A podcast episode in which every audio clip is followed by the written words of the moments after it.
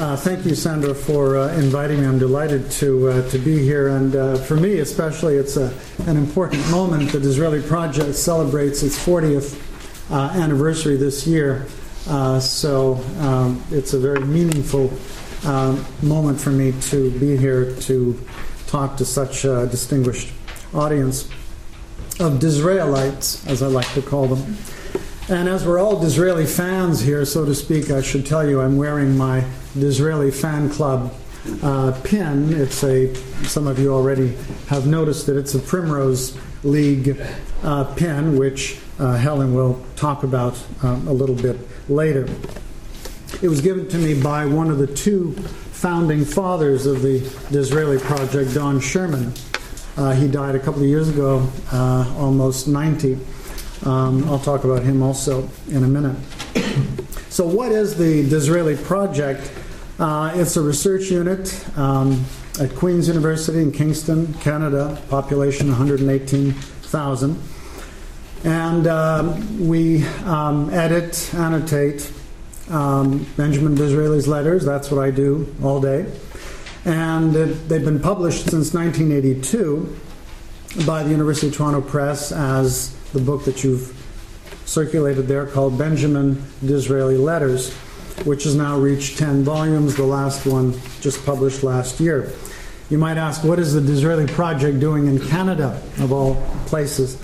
Uh, in 1972, two faculty members, John Matthews from the Department of English and Don Schurman, I just mentioned Department of History, um, came to England on sabbatical with the purpose of collecting, um, discovering, un- un- unearthing Disraeli letters as a kind of, you know, sabbatical project. And they were much more successful than they uh, thought they would be. They came back with something like 3,000 um, photocopies and transcriptions of uh, letters. So this led to the establishment officially of the Disraeli Project in 1975, a few years later.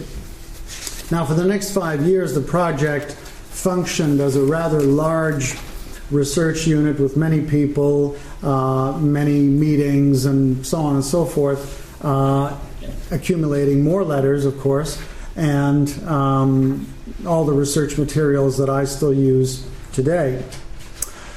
Of the many members of the project over the last four decades, the most notable is certainly M.G. Wiebe, um, who is also an English faculty member um, at Queen's. And he joined the project in 1979, and he saw those first two volumes, both of them appeared in 1982.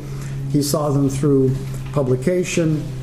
He became senior editor, general editor, and for the next 20 years, um, reorganized or reformed the project on a much smaller scale. Uh, and he sustained it by uh, funding from Canadian government grants, private enterprise, uh, private individuals, donors, and so on.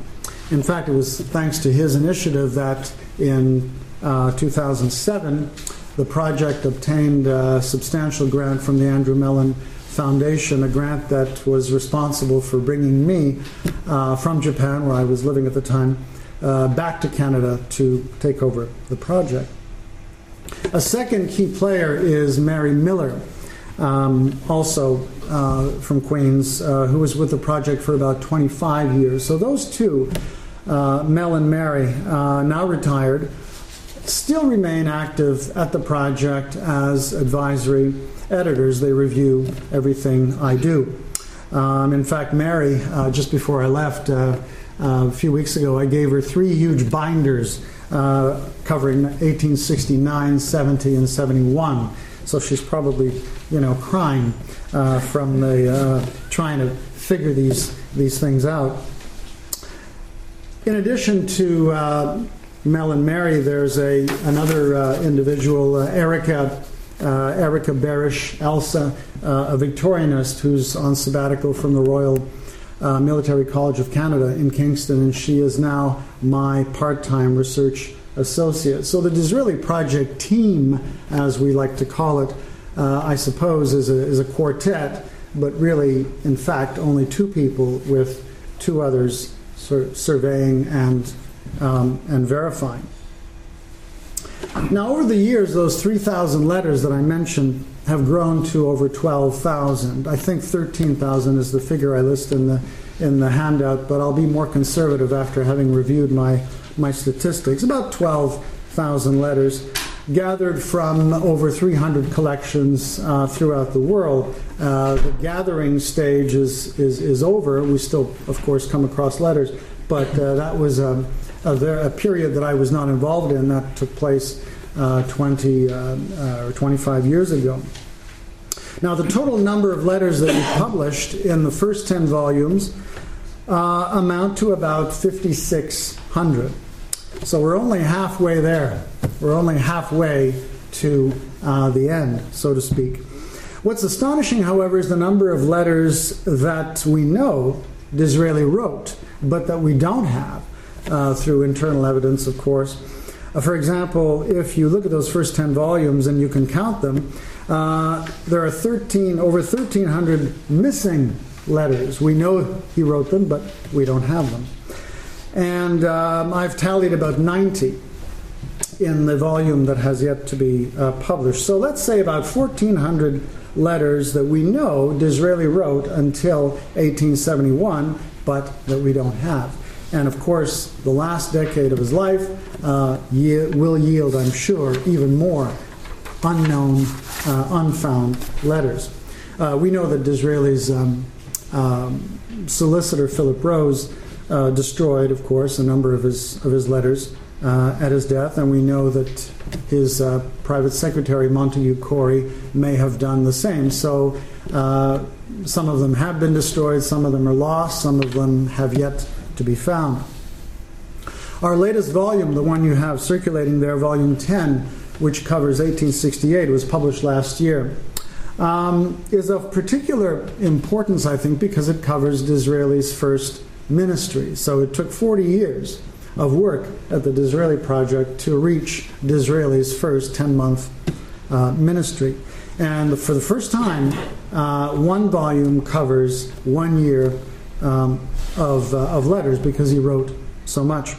Uh, there are 659 letters, 510 of which have never been published, so about 77% of that volume consists of unpublished material.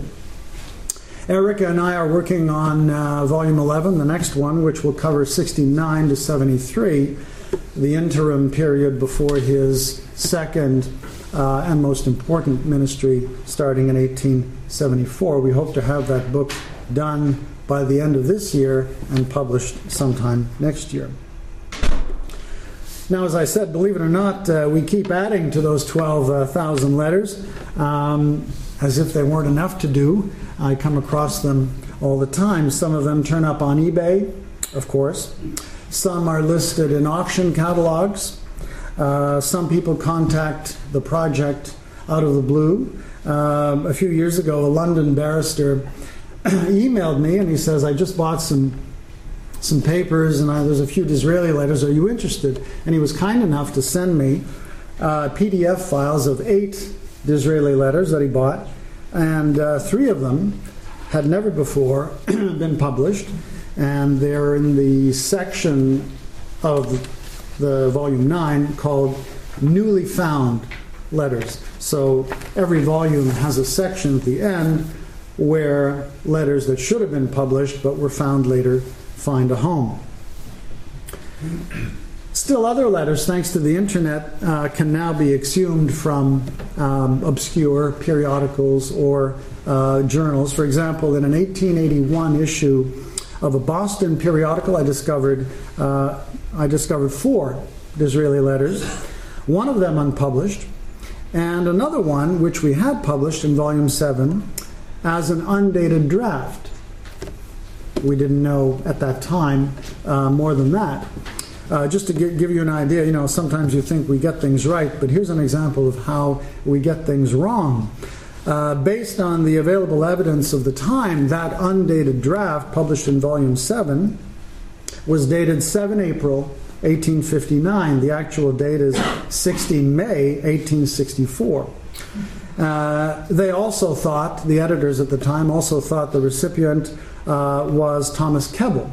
In fact, it was John Skelton.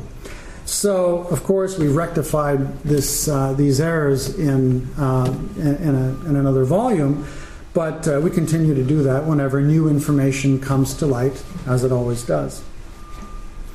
Another internet discovery I made was of a Disraeli letter quoted in, of all places, a French journal, La Revue des Deux Mondes, uh, for the September 1866 issue, at the very end of a 35 page essay by a French economist Louis Wolowski, entitled La crise financière de l'Angleterre, England's financial crisis. In 1866, there was a there was a stock market crash and a considerable financial crisis. Wolowski was good enough to provide the date, 21 August 1866, but he only quoted one sentence in English, fortunately, from Disraeli's letter to him. It's a lovely sentence, it's almost a, uh, an aphorism. I believe currency money. I believe currency is a subject which has made even more people mad than love. Very beautiful, beautiful sentence. Uh, aside from the question, what is the Disraeli Project doing in Canada? The other most frequently asked question I, I get is, you know, what exactly do you do? Uh, the short answer is that I write footnotes. Uh, not a very glamorous um, um, occupation, but very but fascinating nonetheless.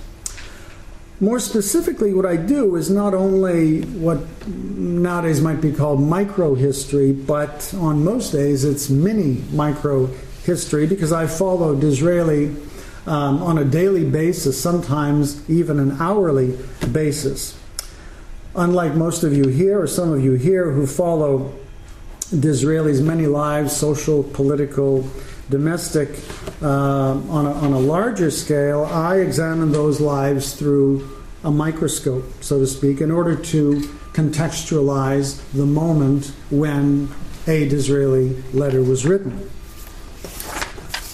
What do I use to do that? Well, we have microfilms, lots of microfilms um, of newspapers that Disraeli would have read the Times, the Bucks Herald, the Morning Post, all of them who, which report, of course, on, on his social and political activities.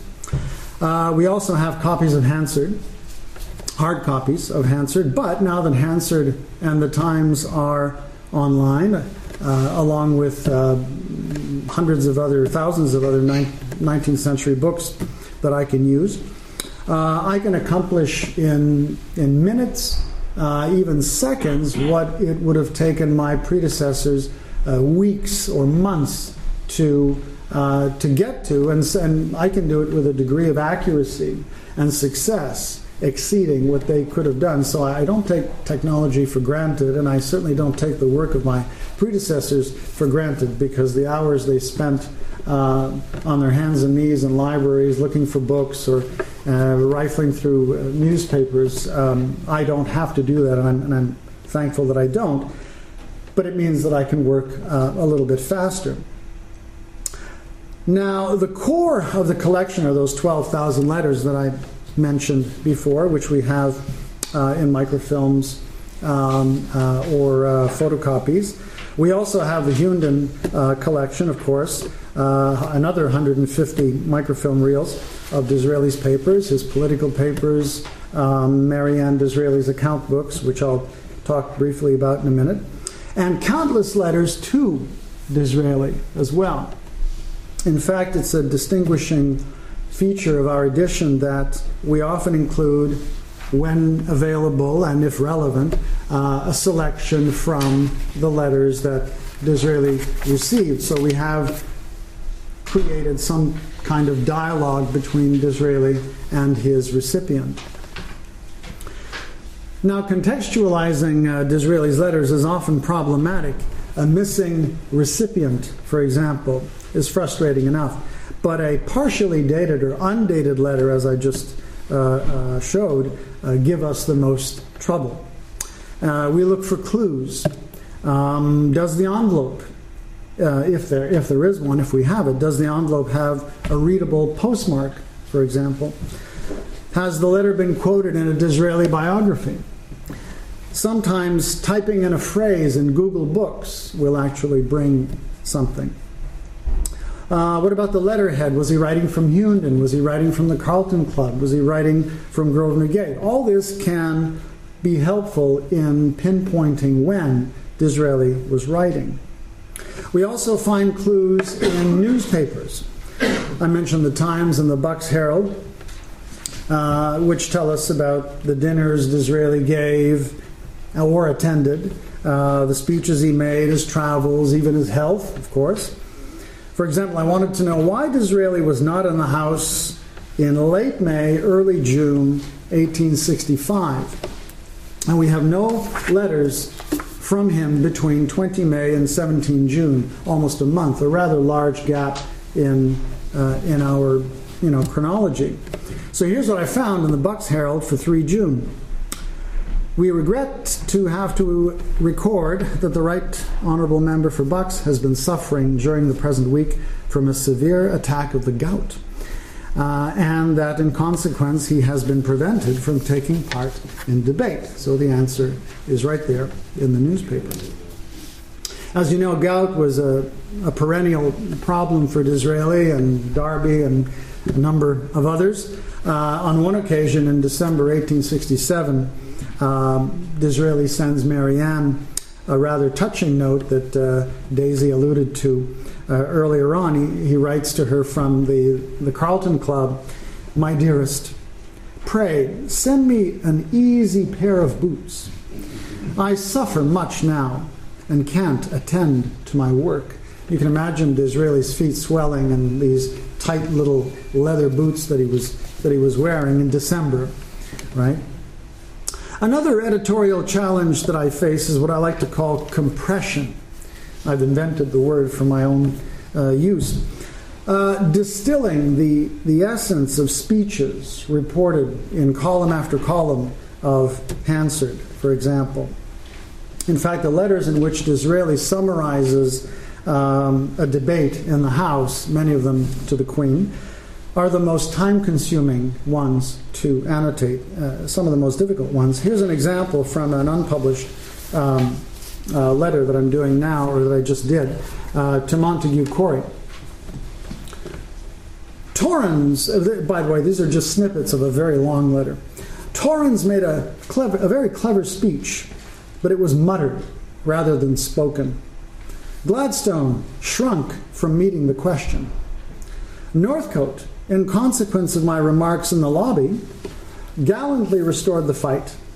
And as I had an opportunity to speak again, I removed all impression of failure.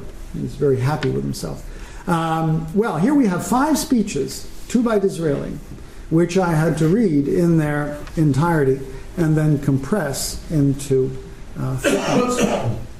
Another exercise in, in compression is what we, what we call the main notes. That is to say, the biographical summaries for each individual, each new individual mentioned in, uh, in the letters. Now, this also uh, involves a considerable amount of uh, decision making, especially if the person is famous. What do you include? What do you leave out? What would the reader of this particular letter want to know or need to know. And sometimes even identifying an individual mentioned in a letter can be problematic. For example, there's in one letter, Disraeli mentions a, a trustee of the British Museum by the name of Dundas.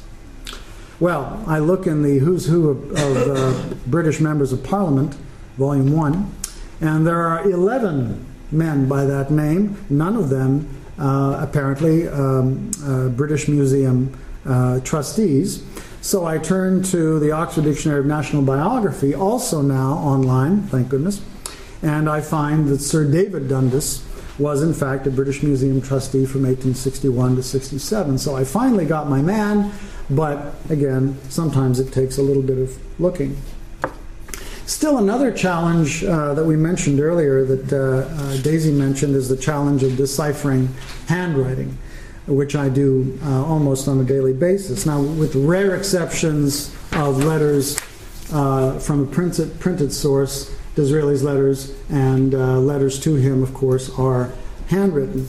And sometimes you'll see in our volumes um, a letter that's marked a draft in D's hand these drafts, of which there are quite a few, can be incredibly messy, uh, and uh, even four or five uh, pairs of eyes sometimes fail to, um, you know, decipher what Disraeli was writing, and we resort to the word illegible. We try not to do that too often, but sometimes it's the only thing we can do. Now, one of the most difficult hands to decipher is that of Mary Anne uh, Disraeli. I think most, most of you who have read her writing will agree with that. But her account books, the meticulous uh, books that she kept, um, uh, are crucial to our work. She kept meticulous social records, financial records. Uh, we know when and where Disraeli uh, traveled. Uh, we know who was invited to dinner. We know how much food and alcohol were, was consumed. We know how many bottles of wine um, were, were drank and so on. So we, we rely on her account books to compile and if you've got the book in front of you, you, you can look at it now, what we call the Disraeli chronology, which is a not day by day, but sometimes day by day account of what Israeli does during the year or years covered by, uh, by one book. Uh, now, I mentioned the, decision making process that, that goes into writing these main notes. Well, we try to follow Dr. Wiebe's golden rule, which um, I've only been around uh, at the project for the last seven or eight years. But his golden rule is don't annotate your annotations, uh, which frankly re- requires more self restraint than one would think because there's so much information, so much readily available information at my fingertips that it's very tempting to just go on about an issue, a person, an incident. But you have to draw the line somewhere. We also have to decide what exactly constitutes a letter. Now, the answer to that, I suppose, is fairly simple. Any written document by Disraeli destined to another party, whether an individual or a group, sometimes he'll write these circular letters to uh, his fellow MPs, and those were published in, in the newspapers. Of course, many of Disraeli's shorter communications resemble what today we would call emails or text messages. Uh, he writes to Mary Anne uh, uh, from the house My darling, I shall be home for dinner at half past seven. In haste, yours, Diz. Okay, that's just a little, I'll be home late. But even short notes can have uh, you know, trivial appearance, but can turn out to be fascinating and important. Here's one, another example, November 1, 1866. What about the tornado? capital T in quotation marks. What about the tornado?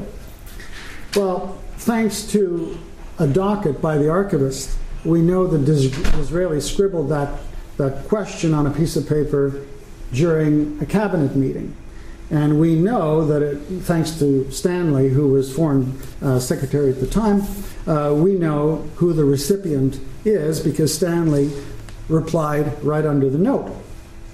And Stanley also gave us a clue by mentioning, quote, her sister ship, the Cyclone.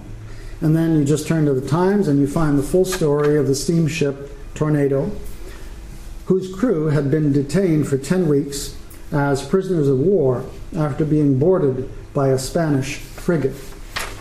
So that forward note, what about the tornado, uh, sent me on the trail of this, what was at the time a major international incident which I managed to compress uh, into a 15 line footnote. You can look at volume 9 and see if I did a good job or not.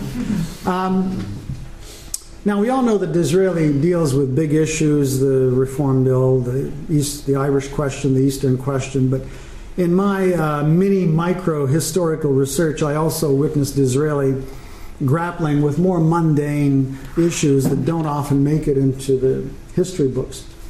Here's for, here, for example, just to give you an example, is how he deals with the equivalent of what we today would call computer problems. I guess in his day he would call them writing problems. In 1866, he writes to Corry, What do you think of the ink they give us? Or is it this fat, woolly paper? Bad stationery adds much to the labor of life. And whether it's the ink, the pens, the paper, it seems to me that when in office, I can never write like a gentleman. It's a serious nuisance. Another letter to Corry that same year. My calligraphy has a cheesemongerish look. It's one of my favorite words now, cheesemongerish. and, he, and he blames his scrawl on the, the wretched, cheap ink supplied by that miserable department, the stationery office. Seven years later, in 1873, he's still complaining to Corry Nothing can describe the infamy of House of Commons stationery. the reason I pause with this is because, you know, for someone like Disraeli, who was writing notes, letters, memos, reports, speeches um, constantly, uh, yes, this was indeed a serious nuisance, as he calls it, not only for Disraeli, but for his 21st century editors who have to decipher uh, some of these scrawls. Now, before closing, and I will do so uh, soon, uh, I just want to say a few words about Disraeli, uh, the Disraeli project and technology. Um, and give you some, some good news as well. I mentioned having all this readily available information at my fingertips. Well, most of you here, all of you here, uh, will soon have uh, most of Disraeli's letters at your fingertips as well. Thanks to another grant from the Mellon Foundation in 2012, uh, the project started building a searchable electronic database for its holdings. Now, there are a number of uh, obstacles and challenges to uh, preparing the previous letters uh, for uploading. Uh, the, the original electronic files uh, for the early volumes were written in a software program dating back 30 years and so are now, of course, unreadable. And uh, although we've used WordPerfect since volume 5, um, each volume was written in a different version because, you know, versions change as well. So there, this, this will necessitate new coding and so on. So the database is a work in progress, but the good news is that most of Disraeli's published letters and all of his unpublished letters should be uploaded by September this year.